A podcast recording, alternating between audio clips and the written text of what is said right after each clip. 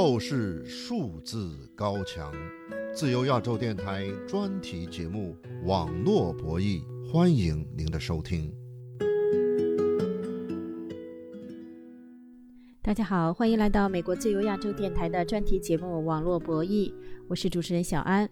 在七月十九号的《网络博弈》节目里，我们曾向大家介绍旅居欧洲的华人业余画家易平凡女士是怎样创作了。反映俄罗斯入侵乌克兰战争的中英文电子画册《向死而生》，肯定是不能在中国出版啊！他们说你这个内容太敏感。最近呢，这个电子画册的乌克兰版也在谷歌云端硬盘上上线了。易平凡因为对乌克兰战争有感而发，创作了大约三百幅绘画作品，着重体现乌克兰人浴血奋战的顽强精神。因为牵涉到是支持乌克兰还是支持俄罗斯的态度问题，这个战争在中国舆论场中是一个遭到严格审查的敏感话题。那么，易平凡的绘画作品在涉及到俄罗斯总统普京和乌克兰总统泽连斯基时，表达了怎样鲜明的立场？今天的节目，我们就继续请易平凡来介绍他近日在。谷歌云端硬盘上出版的电子画册《向死而生》。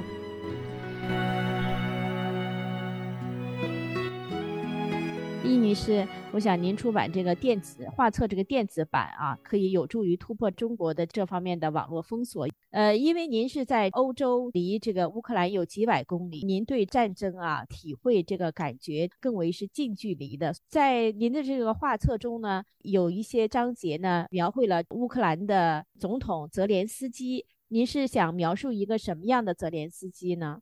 嗯，首先泽连斯基，我们以前只知道他是个喜剧演员。我也在网上看过他演的《人民公仆》这个短剧的片段，当时觉得他演的很好。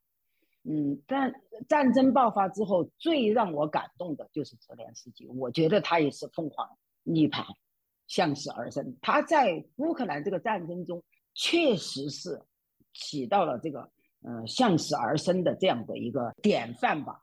我记得第一天我看到的就是。网上出现了，就是普京说七十二小时占领基辅，而同时，嗯，泽连斯基说我们会赢，We will win。我就画了这幅画，一这幅画的一边是普京说占领基辅，另一边就是泽连斯基说我们会赢，并且他反复强调我确信我们会赢。我觉得这点给了我很大的鼓舞。第二天网上就说了很多西方领导人觉得。呃，基辅坚持不下去，乌克兰坚持不下去，叫泽连斯基嗯到其他国家去避难，建立流亡政府。泽连斯基说我不去，我不搭顺风车。他的最有名的一句话：我不搭顺风车，给我武器。然后我就画了这两幅画，这两幅画是我创作的。一个就是他挥手，no，我不去。然后 give me weapons，给我武器。因为当时的谣言四起，说泽连斯基已经逃亡嗯其他国家去避难了，而然后泽连斯基带着他的团队，有总理，有执政党的主席，有总统府的秘书长，他们全部出现在基辅的街头，然后录了一段视频，我把这个画面画下来了。他们说我们在这里，We are here，这幅画我画下来了。我另外创又创作了一幅画，就是下面是乌克兰的向日葵花田，而泽连斯基站在背后是乌克兰建筑的前面。他说：“我们不会放下任何武器，就是我们绝不投降。We will never give in。”然后下面的有些画面就是泽连斯基出现在田野里，出现在战壕里，他直接跟战士们在一起，这些镜头。出现在我的画面里面。易女士，呃，除了乌克兰总统泽连斯基以外，您还画了乌克兰上前线的人民，包括是一对年轻的情侣夫妇。呃，您在画他们的时候呢，也有一些文字的解释，说，呃，亚利伊娃与佛心是一对情侣。二零二二年二月二十四日开战当天，他们提前结为连理，然后呢一起上前线。您就画了这幅叫做《上前线的新婚夫妇》这幅画是吧？是的，是的，这个场面肯定是非常感动人的。除了这一对新婚夫妇，我还画了另外一对上前线，他们在呃吻别的这个场面。我就是代表当时上前线的，除了有男士，也有女士。后来我也画了很多的女士上前线，甚至还有老年一点的妇女上前线。我专门用了好几幅画画乌克兰的女兵。我觉得，因为当时泽连斯基说男士十八岁到六十岁的男士上前线，并没有要求女士上前线。但是我发现上前线的大量的女兵，这对我。留下了深刻的印象。我画了很多这样的画。你这个向死而生画册第三章的主题是家毁人亡，也是画了很多这个乌克兰一些建筑物被毁呀，一些生活的一些场景。有个蛋糕店是吧？呃，是这样的。呃，我这个家毁人亡，比如说我有两幅画，呃，有一幅画里面有两个场面，一个是战前和平环境里面美丽的环境，一个是战争中的。完全沦为一片废墟，嗯，还有马里乌波尔这个歌剧院本来是很漂亮的一个歌剧院，很漂亮的。然后我画了它的战前，然后画了被俄罗斯轰炸之后，整个歌剧院变为一片废墟的这样一个场景。我用这样的一些画面来表示这个战争跟人民带来的苦难。然后特别是布查这个画面，可以说在我的脑海里面永远也挥之不去。一个是水井里面一个老人死在里面的一个老人，还有街上随便倒闭在地上的那些妇女，俄罗斯的暴行也不会被人民所饶恕，一定会被钉在历史的耻辱柱上。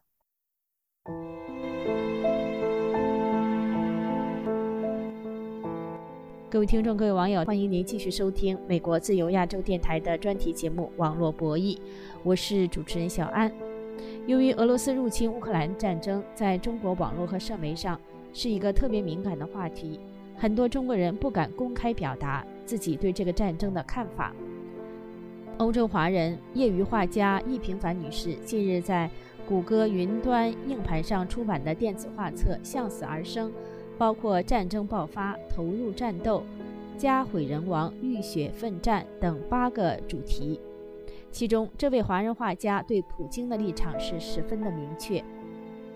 下面来继续听听我们对这位华人画家的访谈。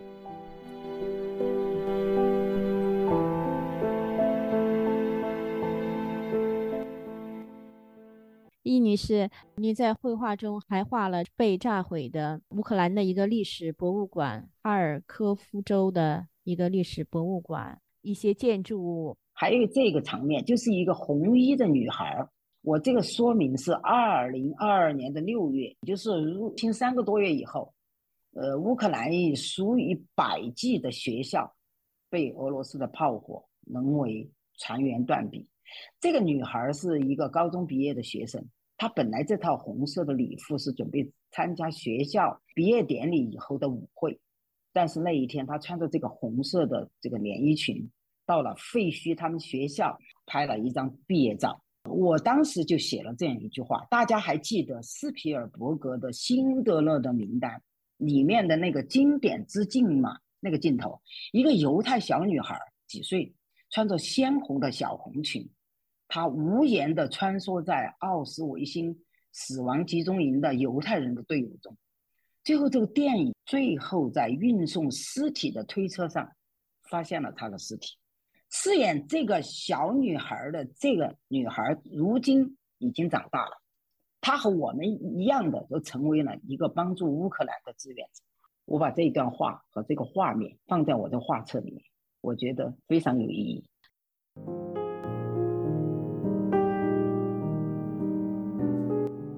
易女士，那在您的绘画之中，您是怎么样来描绘俄罗斯的总统普京的呢？我实际上描绘普京的画面不是太多，战争爆发的时候嘛，画了第一幅关于就是一幅画有两个人物，一个是普京占领基辅，一个就是和他对应的就泽连斯基，泽连斯基说我们会赢的，喂喂喂，嗯，这是一幅画，嗯，然后我就看见一幅街头画，是一个人 对着普京的一个画像比了一个中指，嗯，说的。嗯，那句话大家都知道，F 开头的什么一句话，我觉得这张画当时跟我引引起了极大的呃共鸣，我就把这幅画画下来了。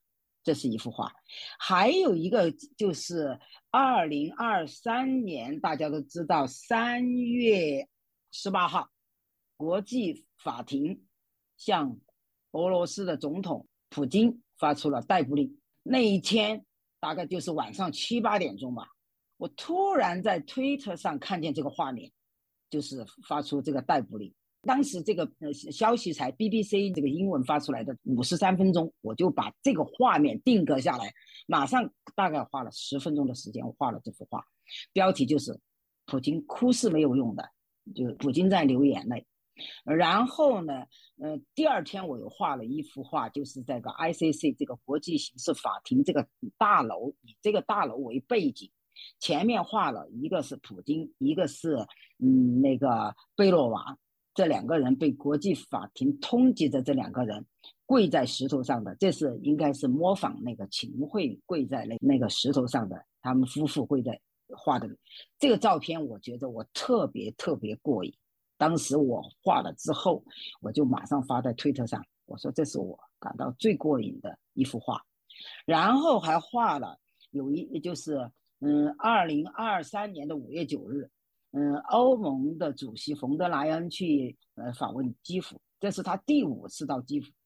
当时他说了一句话，他说：“俄罗斯必须失败，普京必须被送到海牙国际法庭接受审判。”所以说，特此我画画送跟战争罪犯普京，名字就是你的死期近了。这幅画就是熊熊烈火上。坐着，普京双手放在膝盖上，上面有一个绞索，表示他坐在熊熊火焰上。然后上面是绞索，表示普京的死期近了。呃，当然最后我也画了一些对照的，就是，呃，一边是俄罗斯必败，嗯，乌克兰必胜的文字，一边是，嗯，乌克兰总统泽连斯基炯炯有神的眼光直视前方。而后面阴影里面就是普京耷拉着脑袋，嗯，然后我还画了一幅画，我觉得当时也是很过瘾的。那一天，普京当时肩上，嗯，我是用一个熊的一个形象来代表普京，他扛着一个易拉罐，易拉罐的后面是冒着熊熊的火火焰，下面普京站在一个悬崖边上，他说：“If I will die。” I won't let you live，就是说，如果我要死，我不会让你们是活的。就是他要把乌克兰，甚至全世界人民和他陪葬。这幅画我把它画下来了。在您的这个画册里面，还有一部分绘画作品的主题是走向胜利。那您为什么就是相信这个战争啊，乌克兰必然会胜利呢？就像我这本书的书名一样，向死而生。乌克兰这个国家，这个人民有这样顽强的拼搏的精神，永不放弃的这个意志，我觉得他是肯定会走向胜利的。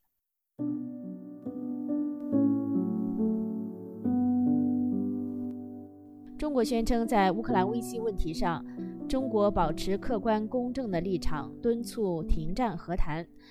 但是，西方观察人士认为，中国领导人习近平和普京在共同对付西方国家等许多问题上是一对盟友。自由亚洲电台的网络不易节目关注中国网络自由状况，重点介绍遭到中国网络封禁的内容。我们的节目通过短波广播、自由亚洲电台的网站、美国的油管网、推特网和脸书网等平台网播推送。欢迎大家在网上关注我们。感谢欧洲华人业余画家易平凡女士，向大家介绍她通过出版电子画册表达的对于乌克兰战争的明确立场。感谢各位收听这次网络不易节目，我是主持人小安，下次节目再会。